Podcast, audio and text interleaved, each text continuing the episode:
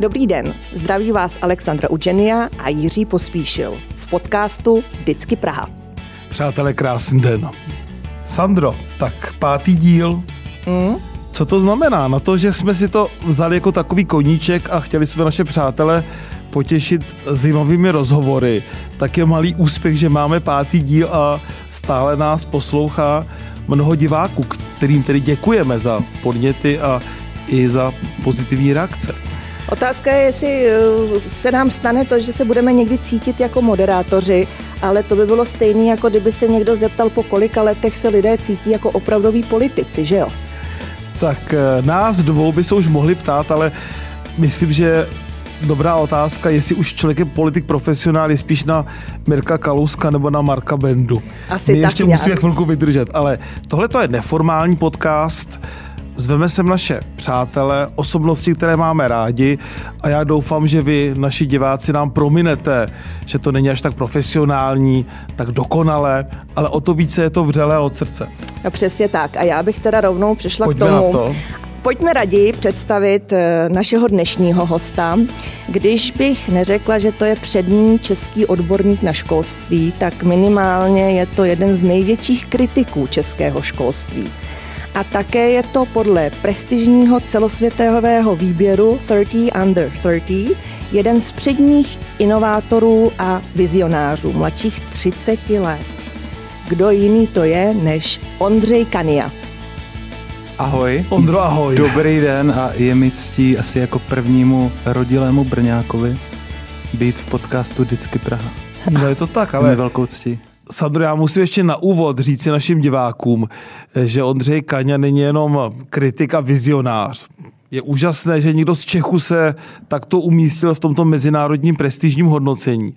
Ale je to i zajímavý člověk a já doufám, že ta debata nebude pouze o českém školství, ale budeme debatovat také o tom, jak je možné si ve 22, třech letech pořídit privátní střední školu, jak je možné se rozhodnout ve 14 letech, že člověk chce jít studovat eh, do Ameriky a sám si najít eh, takovouto školu.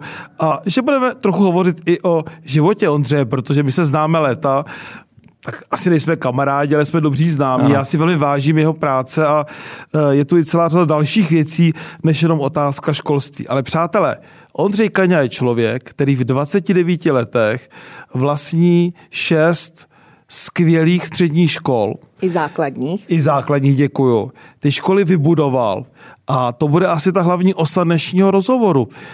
Jak se mu to podařilo v jeho věku, co si myslí o školství a možná právě tento úspěch Ondřeje Kani ho opravňuje k tomu, aby byl tím kritikem českého školství. Tedy on není kritikem jen tak sám od sebe, ale má ty výsledky. Přesně tak. Tak, takže a než se, představení. než se k tomu dostaneme, mě zaujal o, tento týden tvůj tweet, kde si napsal, mám pro mladší kolegyně a kolegy blbou zprávu. Pokud jste nabili dojmu, že je easy stát se milionářem, tak mám pro vás blbou zprávu. Trvá to dlouho, potřebujete ohromné štěstí a nasazení. Pokud vám někdo říká něco jiného, je šarlatán. Tak nás by, a nejenom nás, ale právě diváky, posluchače by zajímalo, v čem bylo to tvoje ohromné štěstí a kdo je ten šarlatán. No mm-hmm. a Sandru by zajímalo, jestli teda jsi už milionář. Jo? To bych tomu mm-hmm. dodal ještě, ať víme teda ty majetkové poměry. A hrozně záleží, na jak to. se tohle počítá. Já jsem tam ještě psal v závorce, že milionář ideálně v eurech samozřejmě. Jo. Uh, To nám ale příprava tam do toho nedala. asi, Tak to je, teda, to je no. špat, špatná příprava. Eh, Tam byla eh, jinak měna, ale v pořádku. No, eh, tak já jsem to napsal hlavně proto, protože mm, já mám takovou zvláštní vlastnost, že trávím opravdu hodně hodin denně posloucháním knih a podcastů, protože trávím hodně času se psem eh, na procházkách a potom eh, běhám venku, takže na to mám čas a eh, od začátku pandemie mám pocit, že je to taková jako hyperinflace mesiášů a zkrátka lidí, kteří radí druhým lidem, jak investovat, jak se stát bohatými a tak dál. No a to, co mě trochu zaráží, je, že často to jsou lidé, kteří přece jenom jako sami ještě bohatí zase tak příliš nejsou a ty výsledky úplně jako nemají, jo, objektivně. A děsí mě to, protože eh, mě je 29, už teda jako něco za sebou mám A já jsem peníze, které jsem vydělal, vždycky primárně investoval do svého dalšího vzdělání, do informací, do zážitku a ne do toho, že jsem si od 20, eh, že jsem od 20 všechny volné peníze vkládal na nějaký spořící účty a do podílových fondů, což je samozřejmě taky dobrý nápad, ale já si myslím, že prostě lidi do 30 let by měli investovat do sebe a do nějaké své konkurenční výhody. Jo, ne hmm. si ve 20 spořit na důchod, to mi přijde trochu zvláštní. Hmm. No, to ostatně eh, tyhle si slova asi potvrzují to, jak jsi se vlastně ke všemu dostal, protože ty jsi měl ve škole čtyřky, jak jsi sám říkal. Hmm. Eh, a teď máš vlastně, ty jsi majitel škol, hmm. Eh, nedodělal si nebo nemáš ani vysokou, ano. Eh, protože asi, jak říkáš, na tituly se už dneska nehraje. No pověz nám to, jak si prostě z těch čtyřek v té základní škole někde hmm. mimo Prahu, ještě si taky říkal, že si chodil a že tam ty děti mají vlastně jinou výchozí pozici, hmm. než třeba děti ve větších hmm. městech. Tak jak hmm. z jednoho čtyřkaře Jasně. dojdeš k tomu, že máš školy? No, Ten americký sen. Popiš nám trošku přesně, přesně ten příběh, ať i diváci na úvod ví. No, jako neplánoval jsem to, je to fakt, to je obrovská schoda okolností. Já jsem vyrůstal v Brně v Kohoutovicích, takový takové pěkné sídliště. Mm. A, a vlastně já jsem e, neměl otce, takže jsem žil jenom s matkou. A vlastně jediný člověk v rodině, který má maturitu, tak je strejda, ten si dodělal potom ještě večerně mm. jako automechanik někde jako v dospělosti, takže já jsem prostě vyrůstal v poměrech, kde všichni brali minimální mzdu a všichni měli při nejlepším učiliště. Že jo. No a mě eh, vždycky strašně zajímala historie, politika. Mm. Začal jsem hodně brzo uh, se nějak jako sám učit anglicky skrze počítačové hry a hrál jsem basket, takže jsem se díval na basket americký a tak dále. No a eh, vlastně bylo takový zajímavý, protože třeba z té angličtiny a z dějepisu jsem měl vždycky samý jedničky, ale třeba v matice a ve fyzice eh, a doma mi pomoc nemohli, protože oni ty znalosti neměli, tak tam jsem prostě měl už od šestý třídy trojky a potom čtyřky a tak dál. No a potom eh, přišla osmá, devátá třída, čtyřka z matiky a doporučení prostě, že bych měl jít na kuchaře. A doma samozřejmě to bylo naprosto normální, protože všichni na učiliště chodili. No tak já jsem se nějak jako vzepřel a udělal jsem uh, vlastně přijímačky na střední. Já jsem potom v Brně chodil na pedagogický liceum s chodou okolností. A to mě taky nebavilo, takže jsem si tak jako pěkně vyběhal stipendium na jednu americkou školu. A to ti bylo? To mi bylo 15, 16, 15. něco takového. No, začal jsem to dělat, když mi bylo 15, to stipendium trvalo získat asi rok. No takže uh, pak jsem si půjčil peníze právě od toho strejdy mm. s tou mhm. maturitou. To je hrozně zajímavé, že on byl jediný, protože měl tu maturitu, že jo, kdo mi mohl půjčit na letenku. A, tak to jsem mu pak vrátil ty peníze. A, a jel jsem do New Yorku, no.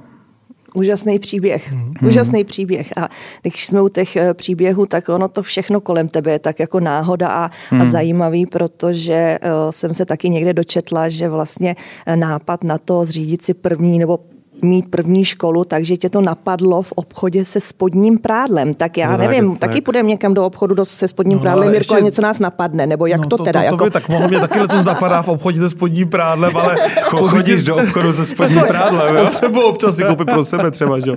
Tak je to to. Ale napadají mě tam teda přízemnější věci než tebe.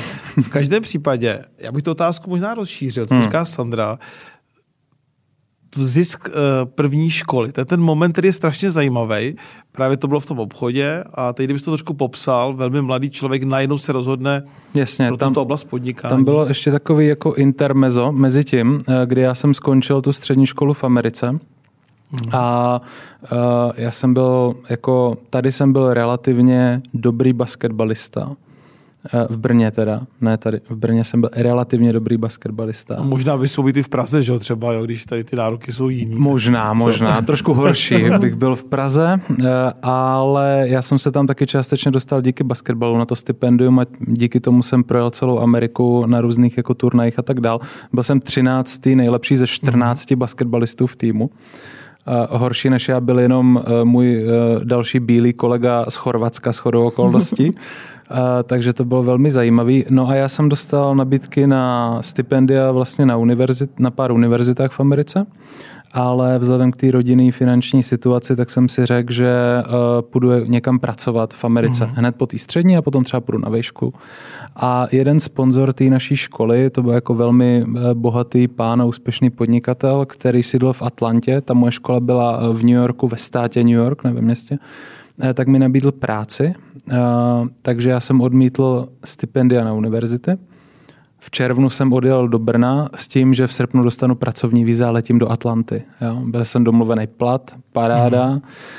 No a potom teda jsem odmítl ty univerzity a na začátku srpna mi nedali pracovní vízum. Takže mm. jsem vlastně zůstal v Brně a věděl jsem, že musím zůstat rok v Brně a potom za rok se vrátím vlastně, zkusím znovu štěstí prostě s univerzitou a třeba mi to stipendium dají znova. No a tak jsem se musel nějak živit. Rok 2012, ekonomická recese. Mm. Nevzali mě ani na nosiče kufru v hotelu a to jsem byl v hodně hotelech, nejen v Brně, ale i v Praze. A vlastně mě napadlo, jednoho dne eh, po pár měsících, že když já jsem si teda vyběhal to 100% stipendium na škole, která normálně stojí milion korun, takže mm. bych to mohl dělat i pro další studenty a ty by mi za to mohli platit. Takže takhle já jsem chtěl překlenout ten rok. Jasně. Mm-hmm. No ale potom se z toho stala jako firma, která teďka už má stovky a stovky studentů, který jsme za tu dobu poslali na ty eh, vlastně zahraniční střední a vysoké školy. Mm-hmm.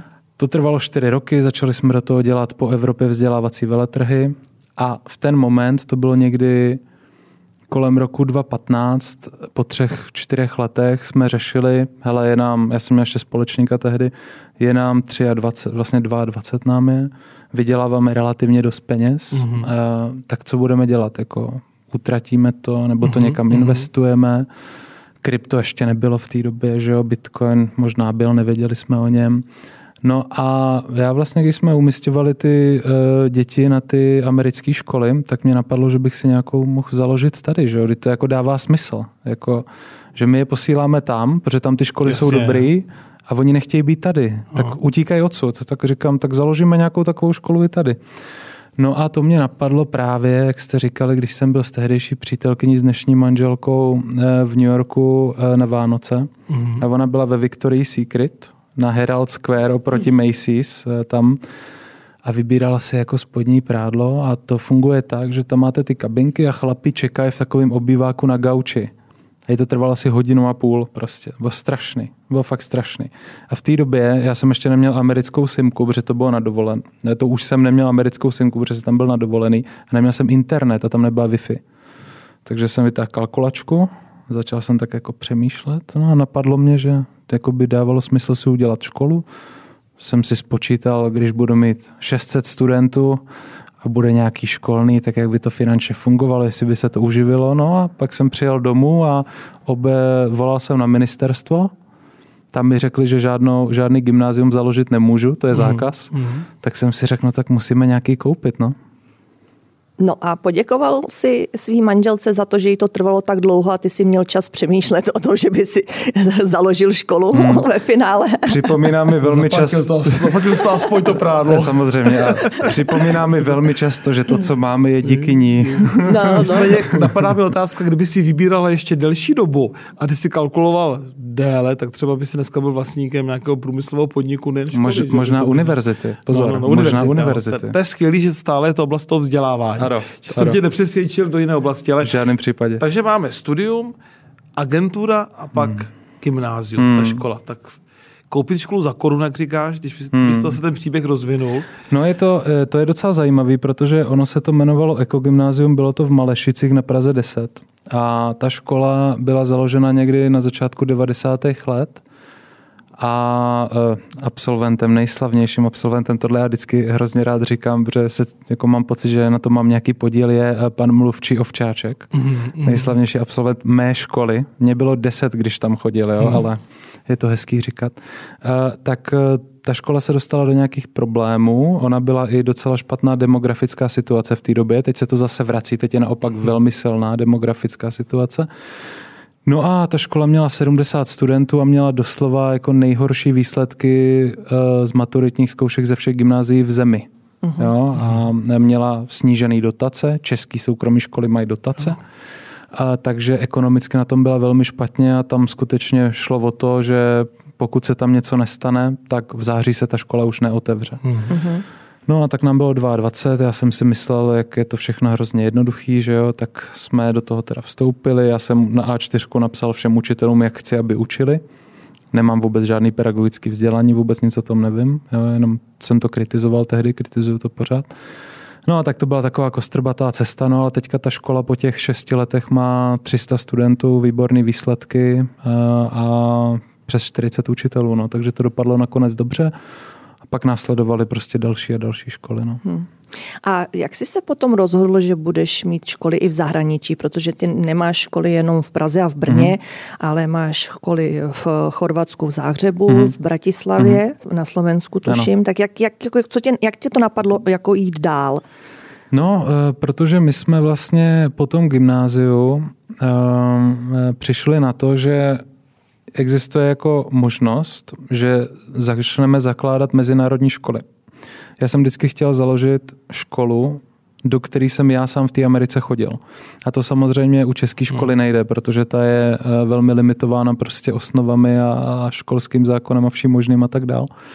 A prostě existují tady školy, které jsou mezinárodní, kam chodí děti cizinců nebo děti Čechů, kteří se vrací ze zahraničí a ty děti třeba nemluví česky. A e, to e, prostě mě docela jako lákalo. Takže jsme si o tom pozjišťovali všechno možné. E, tu školu jsme založili v Praze v první měla docela úspěch. Ale specifikum tady toho typu školy je, že musí se prostě zakládat ve hlavních městech, protože v Ostravě nebo v Plzni příliš mnoho expatů a cizinců, hmm. kteří by si takovou školu mohli dovolit, není. Vždycky jsou v hlavních městech. My máme tu školu ještě v Brně hmm. Eh, a tam teda cizinců je relativně hodně a taky jsem z Brna, takže jsem si říkal, že si musím nějaký pomník taky jako udělat ve svém rodném městě. No. A ještě jedna věc, která mě strašně zaujala, o které jsme mluvili, než jsme začali natáčet. Ty jsi říkal, že máš online školu. Hmm. Můžeš nejenom mě, ale i našim posluchačům přiblížit, co to znamená mít online školu? Hmm. No, já jsem se v, v té pandemii trochu nudil, eh, protože já jsem byl zvyklý, že od roku 2016 jsem každý rok založil novou školu. A to je o, o obrovská, eh, obrovská výzva třeba v Chorvatsku zakládat školu a projít si veškerým jako regulatorním martyriem a tak dále. To trvá rok, rok a půl pořád tam člověk musí jezdit a hmm. s někým se potkávat a tak dál. No ale v té pandemii v tom prvním roce to jako nebylo úplně jednoduchý, tam jsem nikam moc jezdit nemohl, tak jsem si říkal, jako co budu dělat, že jo? No tak mě napadlo, že si prostě založíme online školu, protože stejně v té době, jak víme, všechny školy byly online. Eh, nechtěli, ale prostě museli být online. Hmm. Jako no. Takže eh, některým studentům i našim na našich školách eh, se to docela zalíbilo. Takže jsme si řekli, že třeba má i nějakou perspektivu to, když studenti, kteří dlouhodobě třeba hodně aktivně sportují, jezdí po celém světě hmm. nebo rodina eh, se velmi často stěhuje, eh, tak by prostě mohli chodit do online školy mm-hmm. virtuálně a nemuseli by po každém stěhování měnit prostředí. No. To je zajímavé. A kolik je takových dětí v online škole? No, eh, my jich máme teďka něco přes 100, uh-huh. s tím, že ale část těch studentů vlastně tu školu studuje naplno a jsou ve všech možných zemích a potom máme část studentů a to vlastně máme pilotní projekt v letošním školním roce s několika státníma gymnáziema, mm. který vlastně svým studentům, který studují to státní český gymnázium, nabízejí i paralelní studium té americké online školy. Takže ten student toho českého gymnázia si může k tomu českému gymnáziu udělat i americkou střední mm. školu s americkými učiteli a tak mm. A což může být atraktivní hlavně pro ty, který jednak baví angličtina, nebo taky pro ty, kteří hmm, chtějí mm, studovat na univerzitě v zahraničí. No. Mm, Takže mm. uvidíme.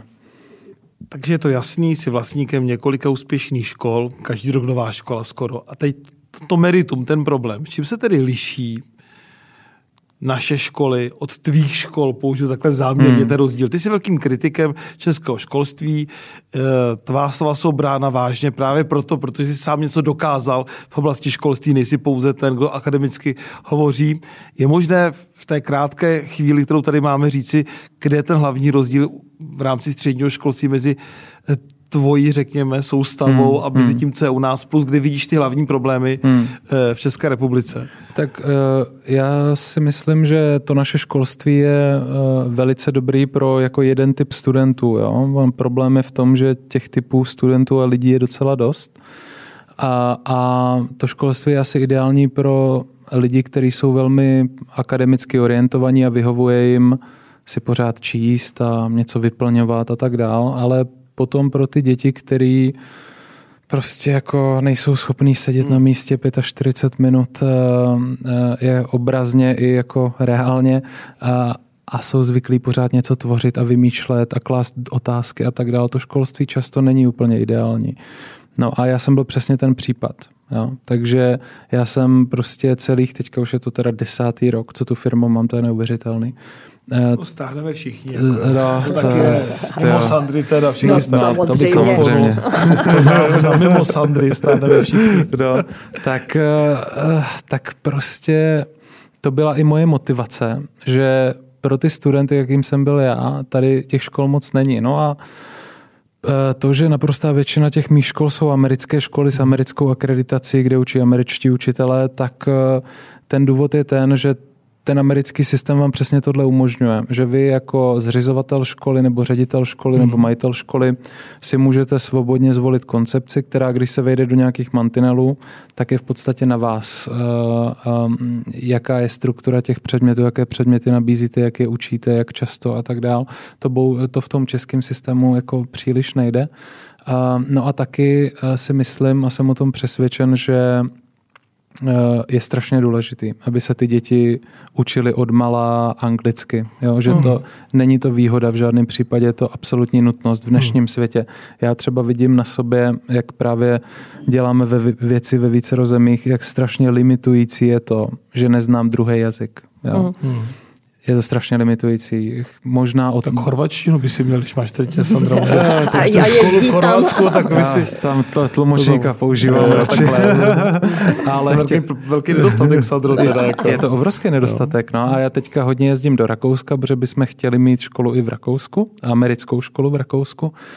A v Rakousku úplně angličtina jako, hmm. není, není to úplně ono. Jo? To je krásná Němčina. Je to nádherný, no, ale strašně mi to limituje. Jo. Hmm. Takže myslím si, že ta angličtina vlastně už to není konkurenční výhoda. Je to absolutní nutnost a pokud pokud ta země chce bohatnout, jakože ta země je neskutečně bohatá, hmm. za tu dobu, co já podnikám, od toho roku 2012 se to obrovským způsobem posunulo.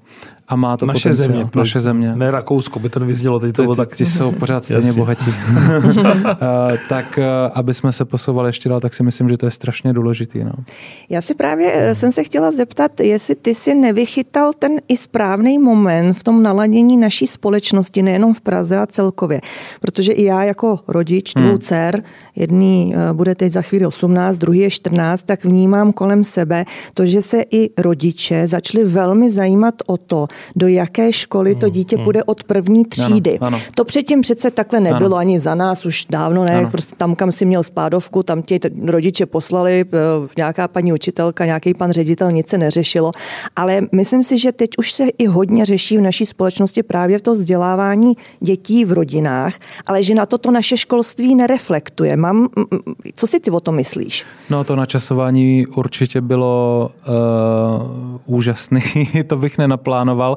Já si pamatuju, eh, my jsme teďka dělali nějaký, eh, nějakou rešerši, eh, protože je jedna z věcí, která je v té nové vzdělávací koncepci, která vznikla za minulý vlády, která je teda, jako musím říct, ta koncepce je skutečně jako velmi dobrá, tak je to, že vlastně by měl vzniknout by měla vzniknout nějaká jako manažerská struktura v českém školství, oni tomu říkají střední článek.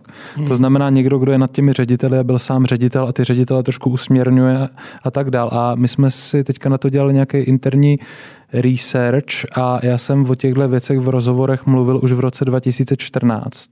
Jo. A v té době 2014, 2015, 2016, to byla doba, kdy když jsem říkal tyhle věci a spolu se mnou to tehdy říkal, myslím si veřejně jenom Ondřej Štefl ze Scia, my jsme hmm, byli hmm. takový dva eh, šílenci a rebelové, tak jsem dostával e-maily a zprávy od paní od různých paní učitelek a pánů učitelů a pánů hmm. ředitelů zasloužilých a tak dál, že samozřejmě jsme, eh, že tomu vůbec nerozumíme a tak dál. Ale myslím si, že i my, nejen teda já, ale my, co jsme se nebáli o tom veřejně mluvit, hmm.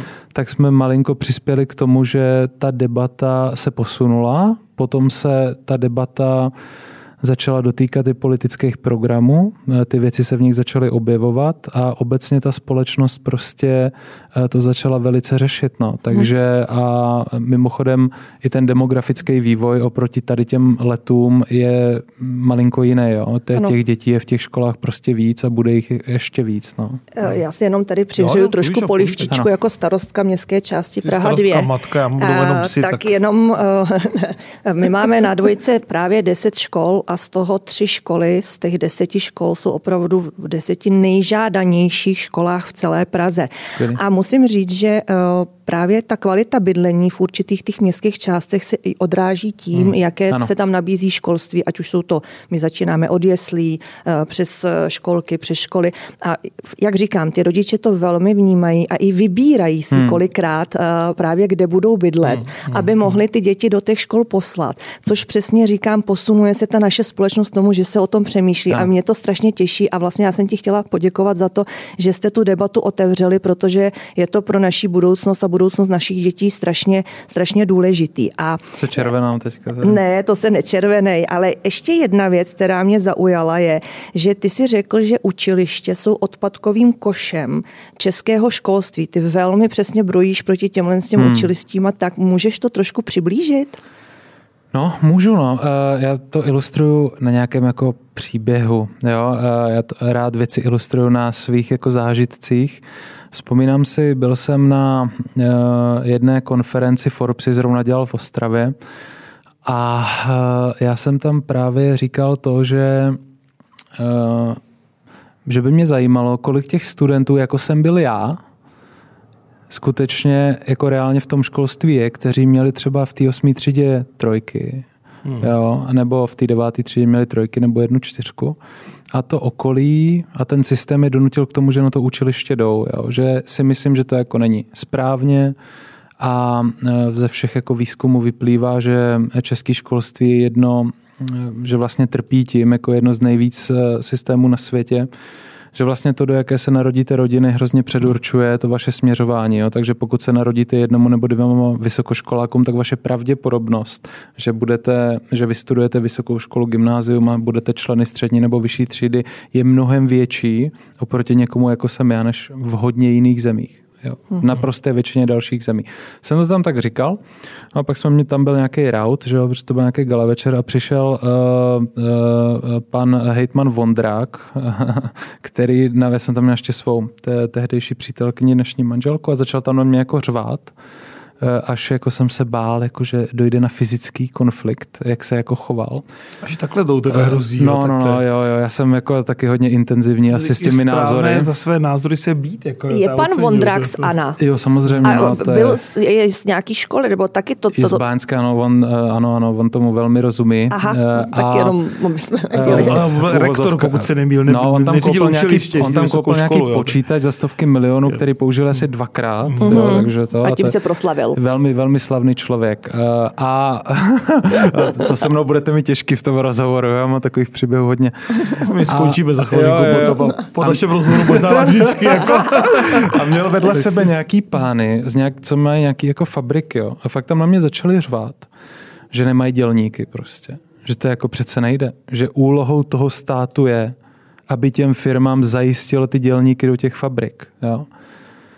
Jako já jsem, eh, myslím, že jsem o něm měl v, to, v ten moment. Jo. A to je přesně to, jako, co se snažím říct, že já prostě s tímhle zásadně nesouhlasím a pokud se podíváte i na data, tak v rámci Evropské unie Česko má největší podíl tady těch odborných hmm. škol v rámci hmm. středoškolské vzdělávací soustavy. Jo. Jinými slovy, my máme nejmenší podíl všeobecných středních škol v porovnání se všemi ostatními zeměmi Evropské unie úlohou státu a školství nemá být to, že budeme hmm. lidi, kteří mají trojky, čtyřky, klidně i pětky, cpát do učiliš, kde na ně budou řvát nějací zakomplexovaní mistři a, a potom prostě budou muset za 18 hrubého jako dělat v nějaké fabrice, protože nebudou mít nikdy kvalifikaci hmm. k něčemu lepšímu. Hmm. To je vlastně to, co já se tím snažím říct. Jo. A jako neříkám, že to bylo vždycky jako, že byl jsem s tím párkrát konfrontován, no. No, já můžu teda vědět, já tomu, co říkáš, to neodjídeme, já tomu rozumím, co ty říkáš, souhlasím s tebou. Já opravdu, naprosto souhlasím. Třeba zvednout a pořád zvedat množství středoškoláků a budoucích vysokoškoláků, to je dneska evropský trend, ale kde je ta míra, rozumíš? Protože platí nějaká Gaussova křivka, rozumím tvému příběhu, byl jsi člověk, který má objektivní schopnosti, to školství to nedokázalo odhalit, hmm. měl si neúplně dobré známky, ale kdy co dělat se studentem, který opravdu, a nemyslím to nějak vezlem, třeba nemá kvalitní známky, není to studijní typ, nehodí se třeba ani na střední školu s maturitou. Hmm. Je třeba tedy nějakým způsobem podporovat, tlačit tomu, nebo kde je ta míra Jasně. toho rozhodnutí, té hmm. stratifikace mezi tím, že ten dotyčný jde na učiliště nebo mají na střední školu s maturitou? Tam jsou, tam jsou podle mě dvě věci. Jo. První je, to je hrozně zajímavý v téhle zemi, eh, třeba v Americe a v jiných zemích jsem to nepozoroval, podle mě je to taky důsledkem eh, toho, jak je české školství strukturováno, se strašně věci prvoplánově zjednodušují. Já jsem často setkávám hmm. s tím, že lidi říkají, že za jejich doby, když na tu vysokou chodili, ty školy byly kvalitnější, byly hmm. lepší, hmm. byly prestižnější. A když se na to podíváte, když se na to podíváte, tak třeba v té době, nebo i za minulého režimu, kolik procent populace chodilo na vysoké školy? No, mizivý procento zlomek, populace, mm. naprostý zlomek. V dnešní době samozřejmě to jsou desítky procent, ale třeba v té Skandinávii to může být 70 až 80 mm. procent, tam je to mnohem víc, klidně dvojnásobek než tady. A logicky, naprosto jako aritmeticky, logicky, pokud bude na ty vysoké školy chodit 80% populace, tak samozřejmě, že ta úroveň když ji definujeme, tak po Česku bude nižší, než když tam bude chodit těch 10%, ale ten průměr té vzdělanosti, mm. té společnosti se strašně posune. Že? A takže tohle, myslím si, že je důležité se u každé civilizované, demokratické, bohaté země na světě podívat na to, jaká část populace chodí na vysoké školy. Mm. A ono to asi má nějaký důvod. Jako jo. Mm. No a potom... Uh, Druhá věc je ta, že eh, u těch, eh, u těch učiliš jde podle mě i o strukturu. Jo. Já mhm. teda nevím, jak vy, ale eh, já třeba, když jsem teďka zařizoval něco s nějakýma jako truhlářema a tak, tak já jsem úplně jako šílel z toho, jak je to strašně drahý. Ty lidi jsou hrozně bohatý prostě, co tyhle věci dělají hrozně málo, že jo. Takže jako eh, já se hodně inspiruju eh, finským vzdělávacím systémem. Byl jsem tam několikrát na YouTube, jsem o tom natočil mm-hmm. dokument. Ve Finsku jsem natočil dokument o finském školství. A Ve finštině. Eh, v, če- v anglič, angličtino češtině. Bilingvní dokument. A tam ten systém funguje tak, že polovina jde na střední školu všeobecnou, něco jako gymnázium, a polovina mm-hmm. jde na střední školu technickou. Ta je mm-hmm. částečně ale taky tech, vlastně všeobecná a tam si prostě vybíráte různé věci vedou je třeba k tomu, že vy jako řemeslník jste vlastně podnikatel, budete mít svou firmu, budete mít svoje zaměstnance, musíte těm věcem rozumět. A je tam taková kouzelná věc, že vy jako absolvent toho učiliště nebo té odborné školy sice se nemůžete přihlásit na práva na mhm. vysokou školu, ale můžete se přihlásit na polytechniku, na univerzitu například. Jo. Takže prostě v tom světě jsou tyhle věci vymyšlené. Hmm. A mně přijde úplně absurdní, že máme stále prostě uh, tříleté, čtyřleté středoškolské obory typu lakírník, malíř, jako kominík. Hmm. To vůbec nedává smysl. Jo? To by se mělo skonsolidovat. Uh, a myslím si, že tam je důležitá uh, role toho systému, že vlastně ta kontrola tady téhle soustavy se buď musí posílit, anebo by se ty učiliště měly zprivatizovat. Hm. To je teda můj jako radikální pravicový názor. Jo. No, když jsme i u té politiky a u těch názorů, eh, ty si taky někde říkal, že gymnázia vychovávají voliče Pirátů a TOP 09, zatímco učiliště ty, eh, ty extrémistů a populistů. Jak jsi to myslel? A kde je no, teda a kde je ODS? No, jako tady, musíme pro pořádek říct, takže... že pan kolega je člen TOP 09, aby to bylo fér tady pro diváky. Jo, Jasně, a ty, nevidím, let, no.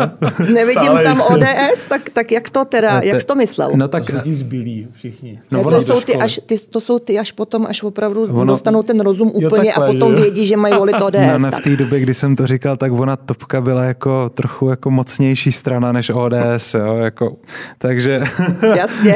to, bylo, to jsme byli hegemon na pravici. Uh, no já jsem to myslel, takže když se podíváte na výsledky studentských voleb, tak je vlastně tam obrovský rozdíl, že, že vlastně na těch gimplech vyhrávají liberální demokratické strany, hmm. když teda eh, u těch pirát jako mám na to taky svůj názor, a, ale dejme tomu, jo, prostě vyhrávají tam liberální demokratické strany, jestli je budeme definovat pravicově, levicově, to je asi jedno. No a když se podíváte na ty učiliště, kde teda mimochodem Piráti mají dobrý výsledky, jo, mají dobrý výsledky, ale v naprosté většině uh, tam uh, úspě, úsp, uh, vlastně boduje ten, jak bych řekl, temnoblok, jak se hmm. říká. Ne dobroblok, ale temnoblok. Jo? To znamená, máme tady děti stejného věku, který chodí do jiných vzdělávacích institucí a žijou v úplně jiném světě. Je to prostě, hmm. máme tady dva paralelní světy a já si myslím, že uh, aby jsme taky zabránili takovému tomu vývoji, jak je třeba v Maďarsku, uh, kde my máme pobočku už sedm let, asi v šest let v Maďarsku, takže trošku to tam znám, tak je strašně důležité se nad tímhle zamyslet, jo? protože vlastně většinou ty děti, které vyrůstaly třeba jako já, tak jsou v prostředí, který není úplně inspirativní, není úplně motivující, nejsou tam jako moc zajímavý věmy, takže trošku intelektuálně strádáte. No a potom oni vás donutí jít na střední školu, kde to je vlastně, která kopíruje uh, tu rodinou, tu rodinou situaci. Jo. To úplně jako, mm, mm. Není, to, není to inkluzivní. V tomhle mm, jako by to slovo inkluze, že se tam, že se na jednom místě potká jako vícero eh, lidí s různým jako backgroundem je docela dobré. No. Takže myslím si, že tohle by se mělo začít eh, řešit, pokud tady nechceme taky svého Viktora Orbána no, na dalších 20 let. Já musím to teda jsme se ho teďko trochu zbavili. Teda. Eh, moje dcera je taky, jak se říká, byli 18 a měli zrovna volby před no. volbama no. v, ve škole, nechodí taky do nestátní, na nestátní osmileté gymnázium a hrdě mi psala teda, že z 90% u, u nich na ročníku vyhrála ODS, takže není to s náma ano, tak špatný. Ano, potkal jsem, potkal jsem slečnu dceru, když jsem rozdával letáčky u metra, nabízel jsem mi letáček ODS spolu, tedy top a tak dále. Slečna řekla, prosím vás, nedávejte mi to, my toho doma máme hrozně moc. Já říkám, tak by to zaujalo, že kdo má doma tisíce letáčků spolu. Tak říkala, prosím vás, vy jste kdo? Já jsem hledal u Jenny a takže, takže to bylo krá, krásně, krásně příběh. Krásná slečna, takže to musím říct, že to opravdu bylo. A když jsme ještě u té politiky, tobě, eh, tobě Ondřej nabízel Andrej Babiš dokonce uh, ministra školství. Ty hmm. si to tenkrát To otázku pak rozvinu, když tak dokončí. Dobře. Okay, okay. A kdyby si to vzal, teoreticky, co by byla úplně první věc, kterou by si udělal jako ministr školství? No já bych to trošku rozvinul, hmm. já tu otázku měl podobnou. Eh, pořád kolem toho kroužíme, kdyby si definoval, řekněme, tři priority, hmm. tak začni tou první, to bude pro Sandru a pro mě doplň druhou, třetí. Co by za ty čtyři roky tato vláda nebo jakákoliv vláda měla ve školství udělat, abychom se posunuli dál, jo? protože určitě hmm. to nebude dokonalé, my se jak posouváme, platy učitelů se třeba vylepšily a tak dále. Co by měly být teď ty tři kroky? Pro mě, že hmm. takhle rozšíření. Hmm. A povídej o tom a potom už půjdeme asi do jiného tématu, protože Ještě čas Praze běží. potom a no, a taky osobní život tak, a zvířátka tak. a tak dále. tak. Už jsme trošku taky bulvár. Drby, drby, drby, drby nás zajímají. Drby, drby, ano. Nějakého mýho Berlusconiho. Jestli taky si potkal Berlusconi jako Miroslava Němcová, jestli taky takhle objímal jako jí, to musíme taky zjistit. No, co bych udělal? No, já to, teď začíná to, s čím se jako docela liším názorově uh, s touto vládou. Uh, No, já bych eh, poměrně výrazně posílil personálně to ministerstvo. Tím, že ministerstvo je náš regulátor, hmm. tak my se dostáváme s ministerstvem a s úředníky docela často do styku. A za ty hmm. roky uh, je různých konverzací s nimi a tak dál, vím, že je to naprosto personálně jako poddimenzované. Jo. Prostě my, my bychom chtěli, aby uh, úřad, který reguluje a má zodpovědnost za 100 tisíce, no v podstatě studentů je tady, když to sečtu i z vysokoškoláky, možná k milionu, něco takového, hmm. učitelů a pracovníků ve školství 100 tisíce. A je to naprosto personálně poddimenzované, naprosto. Uh, ti, ono ve školství je takový paradox, že ty lidi, kteří tomu skutečně rozumí a chtějí něco změnit, tak buď si zakládají neziskovky, anebo hmm. si zakládají soukromí školy. Jo. Hmm. To je, to jako, já bych na ministerstvo nemohl, protože nemám bakalářský diplom, že? takže jako, já bych mohl dělat jenom ministra, protože tam to není no, to potřeba. Je pravda, to je. No, no takže... mohl si, a, a, a odmítnul si to. to. první no, no. minister. No. promiň, řeknu jenom, no, promiň, já to myslím vezlem jako středoškolským vzděláním. Ale pojďme k těm prioritám. A to ještě s americkou střední školou, ne s českou. Jo. Pozor, jako, jo, to, je, to by byla úplná katastrofa. Takže tohle, jo, já bych si vydupal u pana ministra Staňury uh, jako zásadní navýšení rozpočtu uh, na mzdy, uh, na personály, jednoznačně. A u toho školství hlavně. Školství je obor dat a statistik. Na základě těch dat a statistik, které se dají ve školách mm. a ve školství velmi dobře sbírat, vy musíte dělat kvalifikovaná rozhodnutí, která se projeví za hrozně dlouhou dobu. Proto potřebujete ty data a ty statistiky. Takže tohle je číslo jedna a to si myslím, že je obrovská škoda, že se, že se tohle neděje. Za druhé, udělal bych absolutní totální audit pedagogických fakult. Jo? Hmm. Nevím, nakolik by mi to eh, zákon umožnil, ale ty lidi, který je potřeba vyházet, bych vyházel a zaměřil bych se, dal bych si to jako prioritu na ty čtyři roky, hmm. pedagogické fakulty. Třeba ta situace je dobrá, ona se určitě zlepšuje jednoznačně, ale uh, myslím si, že je potřeba tady tohle uh, tohle změnit. No a potom mám jako ještě dvě věci. O jedné jsme se bavili, to jsou ty učiliště, to je důležitý. A potom bych nepřestal s tím zásadním navyšováním uh, těch platů učitelů. Mm-hmm. Tohle je třeba něco... A kam by si podle tebe mělo dojít? Jo? Teď je to 140% eh, podle mě mzdy. Co by mm-hmm. tak mělo být podle tebe? Aby aspoň... Ideál by byl samozřejmě neomezený, ale řekněme tak, aby to bylo přijatelné. Průměr vysokoškoláku. Jo, Teď je jo. to 130% v rám, jakoby vůči eh, průměrným mzdě. Jo, uh-huh. Promiň, oprava. Jasně. Ano. Jasně.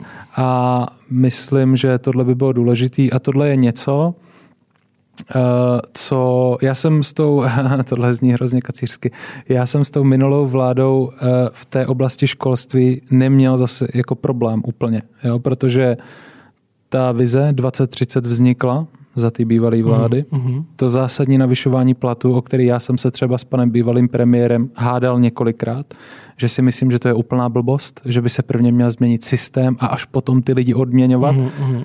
Měl pravdu, já ji neměl. Jo? Prostě měli pravdu. Je, je to mhm. hrozně důležitý. Mhm. Je to hrozně důležitý. A ty peníze na to jsou. A podle mě, eh, když jsem se na to dneska díval, tak eh, nejméně zadlužené země v Evropě jsou Estonsko a Bulharsko a ty země, na které my se díváme, mají dvakrát větší zadlužení než my minimálně, tak si myslím, že není úplně potřeba jako škrtat úplně všechno. Jo. No takhle, třeba my jsme v tom ve shodě se nemá škrtat ve školství, abychom řekli. Tak. Jo? Nepouštíme se do debaty o dluhu, protože ta akcelerace toho dluhu, tam asi budeme mít trošku jiný pohled. No, my máme stejný, ale souhlas. Seškrtáme, školství, seškrtáme Instagram. A... Školství, jasně. Ne, školství je téma, kde asi ne? žádná strana, doufám, nechce šetřit, no. takže to souhlasí. Tak no. a když, když jsi říkal, o, popisoval si nějaký problémy, nebo jak to ty vidíš, hmm. tak o, založil si v Praze e, prvně o, školu, pak další. Hmm. Řekni mi, jaký jsi měl překážky největší v Praze, protože jsme vždycky Praha. Jasně, takže tak Praze pojďme trošku, si jenom pojď. trošku říct, jaké, jako, jaké jsi měl překážky, hmm. kdo tě naštval, kdo ti házel klacky pod pod nohy. Sugestivní otázka. ano. Vyklademe pouze sugestivní a kapciozní otázky. Ve, velmi dobré, velmi dobré, super. Uh, no tak tím, že my máme soukromé školy, tak zase tak příliš do styku s tím městem nepřicházíme. Mm. To, kde přicházíme do styku, je uh, vlastně naše budova. My máme v Nuslích velkou školní budovu s venkovními sportovištěmi, kterou pomalu rekonstruujeme a vlastně investujeme do ní. A tam se mi jednou stalo, tam se mi jednou stalo poprvé a naposledy doufám, že mě nějaký politik vydíral, když jsem tady v politickém, v politickém podcastu, jak bych to hrozně, už jsem měl Vondráka, tak já bych, myslím, že bych to měl trošku vyvážit i politicky. My tě budeme vydírat až na konci, takže eh, přijde pozor. Jako. Skvělý. Takže jsem vlastně zažil, že mě eh, pan eh, bývalý starosta, tehdejší předseda strany zelených vydíral a vyhrožoval mi, že pokud neudělám něco, co on chce, tak že nám vlastně zruší pronájem budovy, do které my jsme zainvestovali, teď už to jsou desítky milionů korun, kde máme stovky a stovky studentů, eh, běžných lidí, ale také děti velvyslanců, diplomatů mm-hmm. a mhm. tak dále. Naprosto regulárně to zaznělo. Takže tohle byl jeden jako z docela výrazných momentů, které je, na které já si vzpomenu, pokud se bavíme jako o vztahu našich škol a Prahy. Mm-hmm. Nebylo to úplně uh, šťastné. Teď je tam teda na Praze 4 výborná koalice, kde jsme taky součástí samozřejmě, takže tam, tam je to velmi... Už to funguje. Už to funguje, to velmi kvalitní. Tam jsme taky spolu.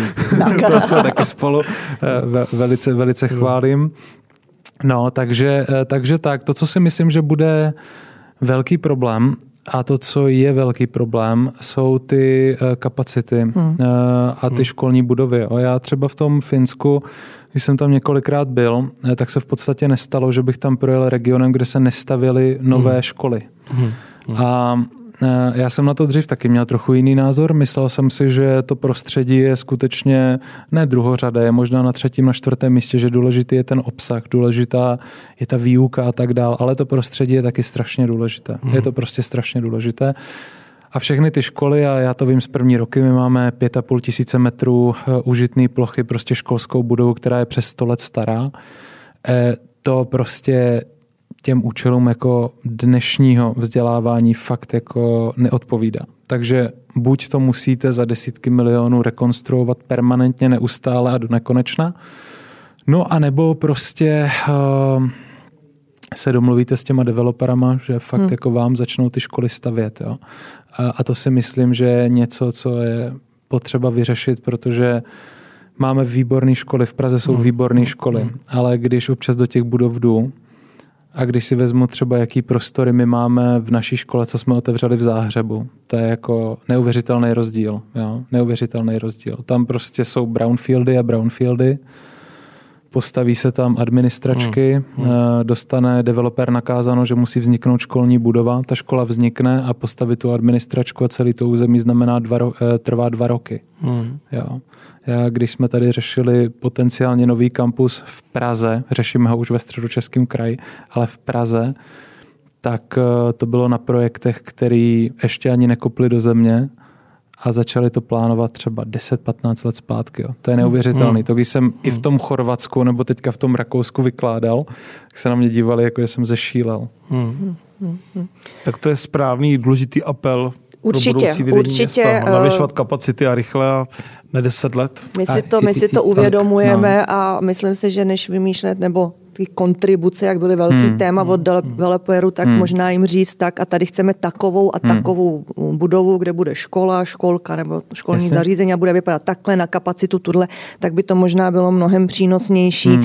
Eh, než nějaká kontribuce, která potom třeba na tu, ško- na tu školu nebo na to školství v té dané městské části nemusí vůbec hmm. jít. Jednoznačně, ono to dává i smysl, když stavíte prostě projekt s několika stovkama nebo tisícema bytů, tak tam stejně potřebujete Přesně. navýšit tu kapacitu. Hmm. Že jo? Přesně. Já jenom jenom krátký příběh. Byl jsem uh, ve Španělsku uh, v takovém pěkné oblasti u jedné soukromé školy a tam trvalo té škole postavit si město Estepona, možná hmm. znáte, vedle Marbely, tam u Malagy. Hmm. Tak tam trvalo dostat na to stavební povolení, změnit územní plán a postavit tu školu trvalo dohromady celý dva a půl roku dva a půl hmm. roku. O tom no. se nám může tady v Praze jenom zdát. To není problém Prahy, jenom to je problém že českého, české legislativy, tak doufejme, ano. že naše vláda Přesně tak. splní, co slibuje, že se vrátíme do evropského kontextu, to znamená ne deset let, ale dva roky na přípravu takového doufejme. projektu. No. Ale bylo to, je to hrozně hezký, co říkáš, já to teda tak poslouchám, ale možná bychom stihli ještě pár věcí z jiného soudku. Aha. Něco z lifestylu, něco bys tam měl Ty jsi se chtěl, ty jsi se chtěl zeptat na ty pejsky povídá se, tak já se musím to na zvířata, že já jsem tady za, za zvířata. Povídá se, že máš nějakého speciálního pejska. Ha, že teď v tuto chvíli ty vychováváš cizí děti, vzděláváš a se svou paní teda máte zatím pejska. Ano, ano. Mimina přijdou, to je taková další Máme fáze. jasminku. A pověz něco o pejskovi, trošku to odlehčíme. Dobře, tak jasminka má rok a čtyři měsíce. Je to korgi, Pembroke, to znamená britská královna. Ano, britská královna. Britská královna je to taková strašně rozkošná rasa. Eh, a eh, já jsem úplně jako zešílel od té doby, co ji mám. Jsem se úplně do ní zbláznil. A jsem velmi zvědav na to, jestli budeme mít děti, jestli takový vztah budu mít i ke svým dětem. Docela ty jako bych se toho bál, protože to já jsem fakt... kacírská myšlenka, teda úplně, tak se tak to... Fakt jsem jako hodně, hodně fanatický, jo. jo. No. Mám, jsem to počítal, mám asi 12 tisíc fotek za ten, mm, za ten mm. rok a dva měsíce, no. No, tak je samozřejmě nádherná, úžasná. Nebo je to zařídí hormony. Jo, jo, to, dobře, no, dobře, dobře. A bude mít krásný štěňátka, takže kdybyste, uh, příští rok plánujeme, takže kdybyste někdo chtěli korgy štěňátka, tak se ozvěte. Je to už i reklama na budoucí štěňátka tady. Já jenom, jenom tady vůbec to takhle veřejně nenabízej, protože u mě doma už asi pět let mě děti prosí, abych měla pejska, ale já vím, že když ho budu mít, tak se o to budu starat zase jenom to já. Tak takže, dopadne, no. takže jsem hmm. říkala, až budete velký, až jo. budete bydlet sami, tak si jo. pořiďte klidně pět pejsků, to ano. Mě nevadí, já je ano. třeba někdy pohlídám, ale teď zatím stejně hlídáme od švagra, ví, že máme toho hmm, našeho buldočka, viděl hmm, si ho, hmm. takže mám taky na hlídání pejska, to mě uspokojí na tu chvilku, ale přesně tak. Yes, yes, Teďko, dosud lidé u Ondřeje Kani žadonili o to, aby jejich děti mohly chodit do jeho škol. Teď budou žadonit, až budou ty štěňata, hmm. tak nám nech potom jedno mladé. Bude to drahý, ale. kolik času ty denně věnuješ své práci? Vím, že teda zatím jména nejsou, takže manželka, pejsek. pejsek. Školy. Kolik tě zabere řízení tvých škol? No, ono právě ještě k tomu je to tak, že jako u nás jako žena chodí do práce, jo? Já, já jsem doma, že jo. Uhum. Takže eh, všechno se, já jsem, já jsem předběh dobu totálně. Ano. No, tak eh, ona už je to trošku taková jako vzdělávací korporace eh, s mnoha a mnoha zaměstnanci a managementy a tak dál, takže já už v podstatě dělám rozhodnutí, hm, řídím šest lidí a cestuju po těch školách mm. a tak dál, takže já v podstatě pracuju pořád, mm. ale Jasně. dřív jsem posílal 80 mailů denně, měl 40 mm. hovorů denně a 5 schůzek mm. denně, tak teďka mám třeba dvě schůzky týdně. Hmm. Tak já jsem Krásný. pořád u té varianty A, něco dělám tak, špatně. Teda. Tak. Ale já mám nápad. No, na určitě. závěr, jestli bychom se na něčem mohli shodnout. Já protože... chtěl vidět plány do budoucna, no, máte. Teda, počkej, jo? to já naplánuju. Tak, ty jsi vedoucí tady, tak povídej. Tak počkej, já jsem... Škola na Vinohradech by se mi hrozně líbila. Jo, jste, seš naprosto vítá na Vinohradech. Mě si strašně inspiroval opravdu to, co říkáš. Já nemůžu říct k ničemu jedinou čárku, s kterou bych nesouhlasila. I říkám i jako matka dětí, hmm. které jsou v té um, soustavě právě v tuhle tu chvíli. A e, já bych se chtěla s tebou dohodnout, mm-hmm. nebo my bychom se chtěli dohodnout, pokud se nám podaří uh, v příštím volebním období uh, být na magistrátě a vést ten magistrát konečně, aby ho někdo taky pořádně vedl, protože to školství já tam opravdu vnímám jako zanedbaný, mm-hmm. Tak jestli by si nám v tom nepomohl, jestli by si nebyl, řekněme, takový náš pražský poradce mm-hmm. pro koalici spolu ve školství, protože tím směrem, jakým ty říká, že by to školství mělo jít, si myslím, že by se Praze mělo to školství ubírat, aby jsme opravdu hmm. měli v budoucnu tu generaci, která hmm. bude na úrovni těch vyspělých hmm. zemí. Tak jsem se tě chtěla zeptat, a když máš právě ten čas, proto jsem říkala, že mu plánuju tu budoucnost. hodně, jako opravdu. tak tady jestli by si nám neřekl, že opravdu do toho, přesně tak, nemáš hmm. co dělat, tak budeš vidíš, do toho Sandra, s náma. Ukážeš, že máš volnou ruku a ona si ji hned vezme. A to je pravicový přístup, je to skvělý. Je to super. Mně by to nenapadlo, já bych měl dotazy na psy a tak dále, tady, že ona hned, prakticky to je důležité. Prakticky, žena, vždycky žena využije, eh, já, muž my, říká, že má čas, jsem, no tak ho zaměstnejme, já bych ne? rád, by můj starosta, starostka byla takhle praktická jako ty pic a tak. je to tady na stole. Tak, Šel bys s náma do toho? Je, uh, musím říct, že to je poprvé, Uh, nabídka v téměř přímém přenose. No, no pozor, jednak, ale takhle. musím říct, že to je poprvé, kdy někdo z TOP 09 nebo z ODS se mi s, tak, s něčím takovým ozval. Fakt? Už jsem radil, jsem netušil teda, že radil jsem téměř každé straně v téhle zemi. Uh, dokonce jsem radil i ministru školství v jiné zemi než v České hmm. republice. Eh, něco proběhlo i s bývalým českým premiérem a já vždycky jsem zvedl telefon komukoliv a říkal jsem, že kdyby mi zavolal Vojta Filip, ať přijdu na, já jsem vždycky chtěl na ústřední výbor KSČ, jako hrozně, je to můj sen. Jo. Máš rád retro, jak vidím. Hrozně, jako, hrozně. Tak možná paní kolegyně konečná to uslyší a pozve tě na ústřední To byl výbor. můj sen tam přijít a radit jim ve školství, mm-hmm. nebo panu, uh, panu Okamurovi tam se jít podívat mm. na ten barák jak na šestce. Učit novodobé dějiny třeba. Třeba, takže tohle je teda samozřejmě velmi velmi rád, eh, že tady po osmi letech tady mám takovou nabídku od své vlastní strany. To je, je, je, je mi ctí. Jsem hoden Přátelé, konečně. prosím vás, toto fakt není připravené. Jo? To tady Sandra na místě vymyslela A času nabídku, mám hodně. A můžeme, no. Já bych eh, potom ty schůzky koordinační eh, třeba nevím, tady na Vinohradech v nějakém parku se psy, tak, bychom mohli přesně, naplánovat. máme tam i psi louky, radit... kde můžou eh, psi volně běhat, my máme no, no, pro ně no. místa, takže... Um, tam se Bartoš přitahuje, že jo? Přesně tak. I welfare zvířat teda tím pádem ve městě, jo? když si takhle velký milovník tak. zvířat. Přesně to je no, téma. A já si myslím, že toto byl krásný závěr, krásný. protože... Já měl ještě dotaz, jestli bude další střední škola nebo už vysoká, jako v tak, tvém portfoliu, tohle. teda jako posunu další rozvoj biznisu, anebo ta struktura, která dneska je hmm. konec a naopak řeším kvalitu. Já budu Nebo teďka, budu expandovat. Jasně, jste, budu strašně, a to je poslední dotaz. Budu str- strašně nudný, nemohu hovořit o aktivních obchodních případech, ale... Takže budu další. Něco, mi, něco mi říká... Něco říká, a řekni to i nám, když ti něco říká. Něco mi říká, ano. že bych třeba, kdyby jsme se tu v září potkali, tak už mohl být majitel, mohl bych být majitel už i docela doufám, velmi dobré vysoké školy. To je skvělý, Ondro, protože to je problém kvalita hmm. soukromého vysokého školství. Hmm. Jako děkan jsem řešil jistou státní uh, uh, vysokou školu. Si, no. Ano, hmm. ano, veřejnou, ne státní, veřejnou je správný. Ano, ano. A to mě vedlo k tomu, že jsem se opravdu hodně ponořil do problematiky českého vysokého školství. Ano. A lidi jako ty by to fakt chtělo.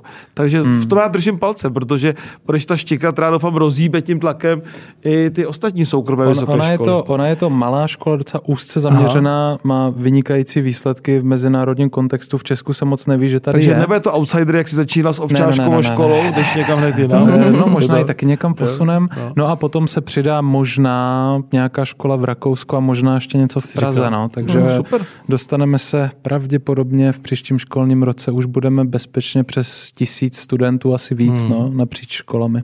Tak uvidíme. Skvěle. Uh, ale platí to, že budeš mít eh, neustále čas nám pomoct no Praze. Sandra se to už nevzdá teď. Ne, nevzdám. Podal si Sandře ruku, já, já, já. nikdy už ji nebudeš mít zpátky. Ale počkej, to je, já jsem právě to chtěla říct na závěr, že milí diváci, vážení posluchači, opravdu pokud se nám to povede na podzim vyhrát volby, tak tady máme skvělou příležitost, jak posunout s někým to pražské školství dál a to je pro mě jako pro politika hmm. velká výzva. Hmm. A Ondro, já ti za to strašně moc děkuji, že do toho půjdeš s náma, Jasně. protože si to naše děti v Praze zaslouží. Jasně, já budu se moc těšit. A přesně Bylo to skvělé, moc tak. děkujeme. Mo, mo, taky moc děkuji, těším Ondřej se. Kaňa. Douf, přesně. Doufám, Ondřej že tady zvítězíme.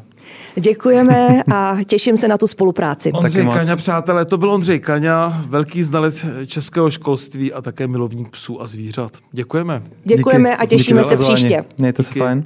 Naschledanou, na viděnou, na poslouchanou, se říká. Přesně. Děkujeme.